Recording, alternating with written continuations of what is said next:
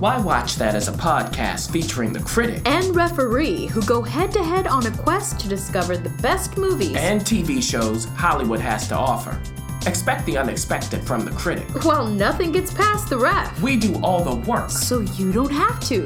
Welcome, Welcome to, to Why Watch That. that.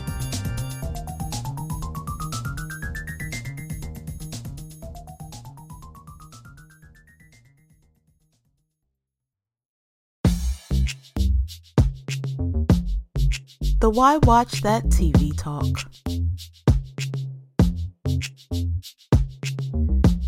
And we're back. We're back that we're back. um, now we're going to move on to season premieres. Now, we've talked about all of these shows.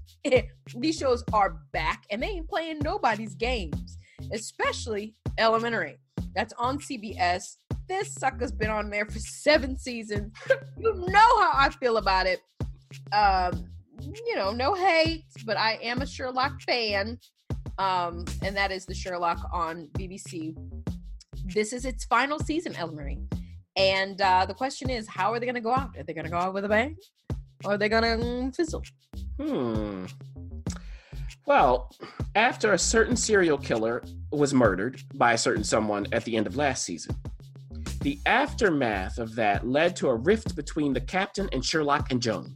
Mm-mm. And actor Sherlock took the fall for the killing in order to protect Joan, who was the suspect. The two of them moved from New York to London, which is Sherlock's home, of course. Okay. But London isn't the best fit for Joan, so that caused some friction. And then, of course, something happened to bring our two detectives back to New York, despite Sherlock's agreement to stay out of the US or face arrest.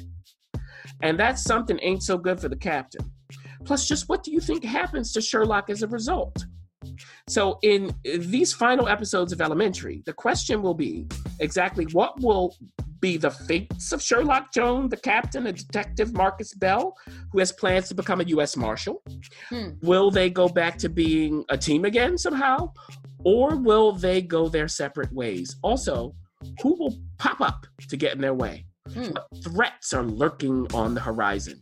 But here's the thing at this point in Elementary's run, everyone seems to be on autopilot. Mm. And while the show is what it is, and they know how to execute that competently, in the early going of this final shortened season, nothing that compelling has happened, and I can't sense any urgency. Even still, if you've come this far with elementary, you might as well finish it there's still, you know, Sherlock, regardless of what you think of him. And it's still slightly, barely above average as far as procedurals go. Well, moving on to the very opposite. I mean, I don't know if you can get any more opposite. Netflix is has brought back She's Gotta Have It. Yep, Spike Lee, She's Gotta Have It. Season two, nine total episodes. Now, you know I do support these actors, but I will not be watching this. I'm sorry. Yeah, and in the second season, Nola Darling, played by a spot on DeWanda Wise, is back and in a relationship with Opal. And while the two lovebirds talk about raising Opal's daughter together or not, just how long do you think their relationship is going to last? After all, Nola always takes care of Nola first, which isn't necessarily a bad thing, but it can cause some abrupt changes.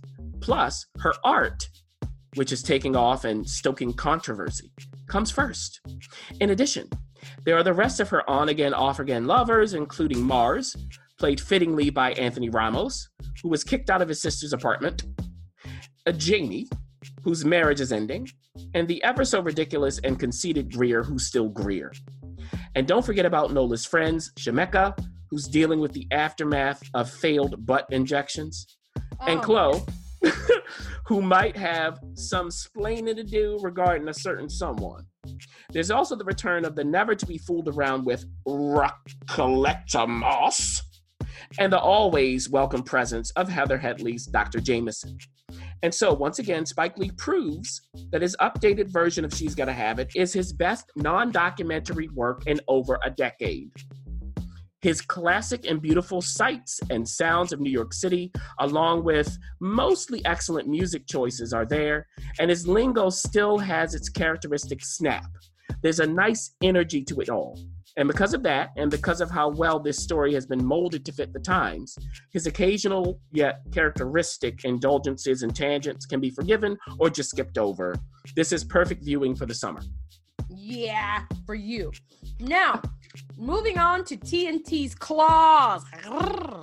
She's back, Niecy Nash, and her nail salon fiends. They are all back.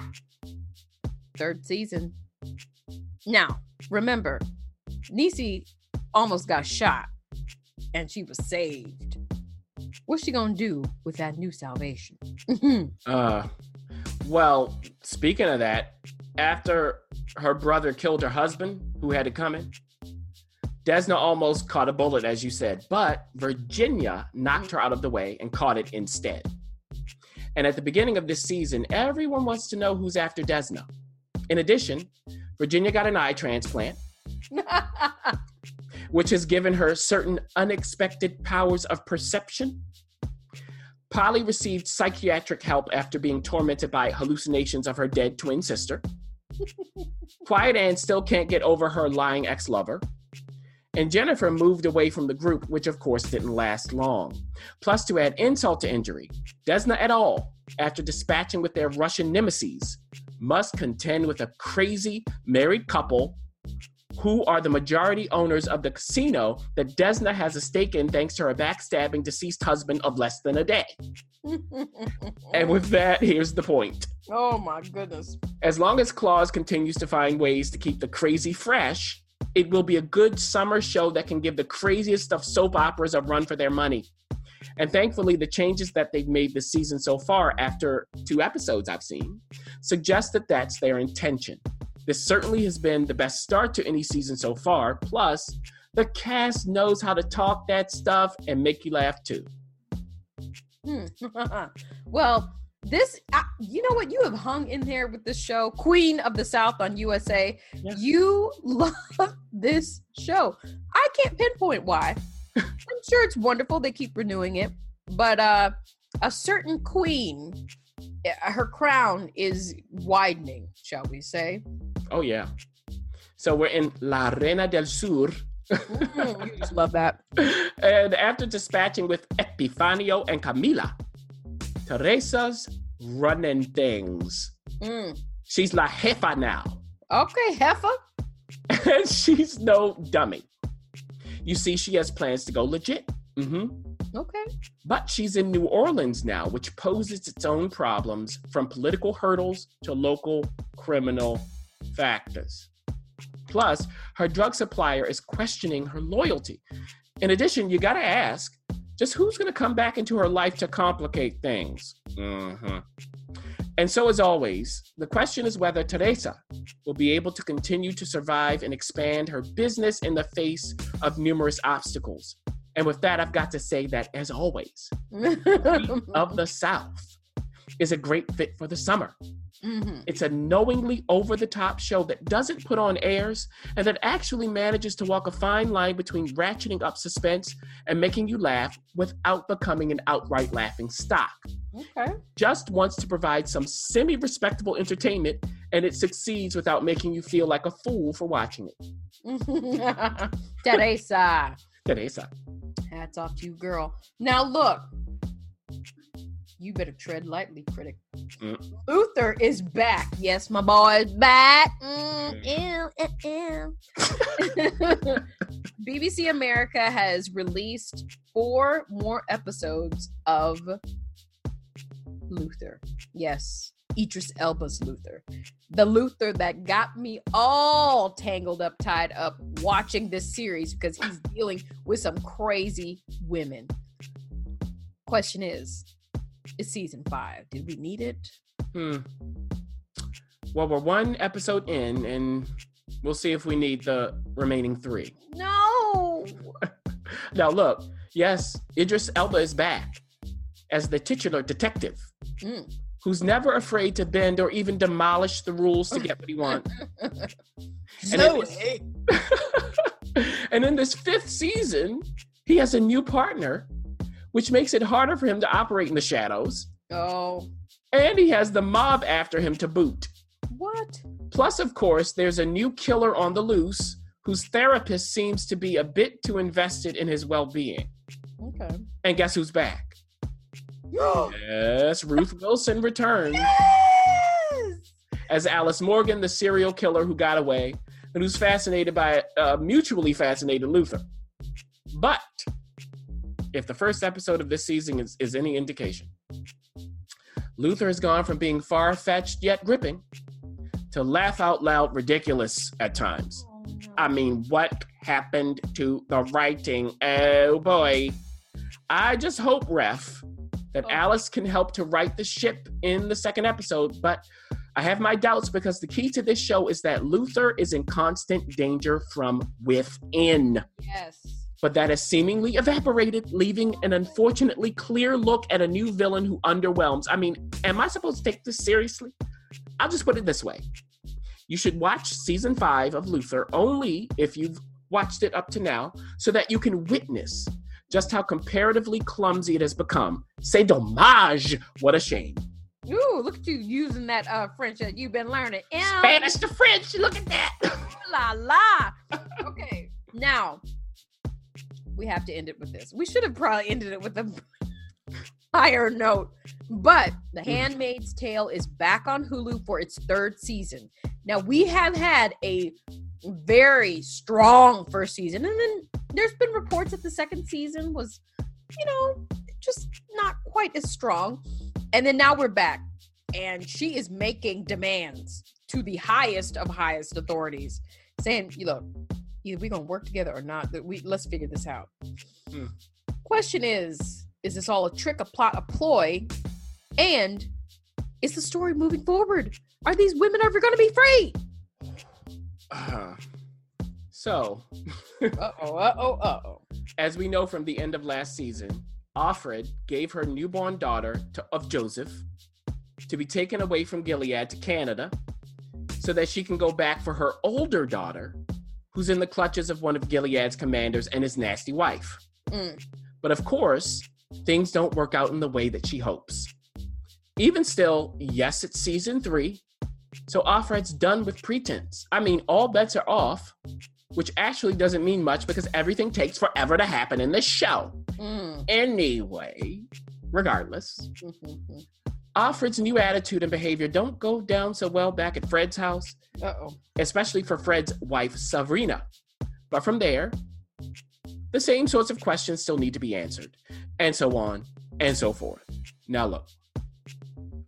The Handmaid's Tale has always boasted effective visuals and acting. But I think that it, along with many of its proponents, have mistaken contemporary relevance and inescapable harshness for depth Come on. because frankly, this show really ain't that deep. I mean, this ain't that profound, people. All of its points are obvious. Thank you very much. But that doesn't have to be a problem because what has served The Handmaid's Tale the best is when it rides along on the engine of urgency. For instance, of Joseph's storyline, last season worked really well because it was urgent and concise. In addition, the notion of what the remaining United States could be like was a tantalizing prospect that quickened the pulse, only to be dropped Mm. because for some reason the people who run this show like to drag things out. And so at this point, I'm just too exhausted to care about this show anymore. I mean, I couldn't even make it past this season's first episode. Mm-hmm. And I think that it's high time for this show's writers, along with many other shows' writers, to stop elongating their narrative arcs for the sake of having multiple seasons on TV. Because if it's not urgent, then it's time to move on. I mean, why should we keep being tortured by a show for no, re- no reason, especially when it's warm outside? Hello. Oh boy. And then that we end our quick hits of the season premieres and series premieres. Now look, we ain't done. You No. know we ain't done.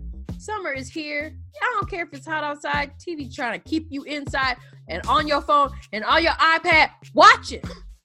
So we're gonna keep you in the know.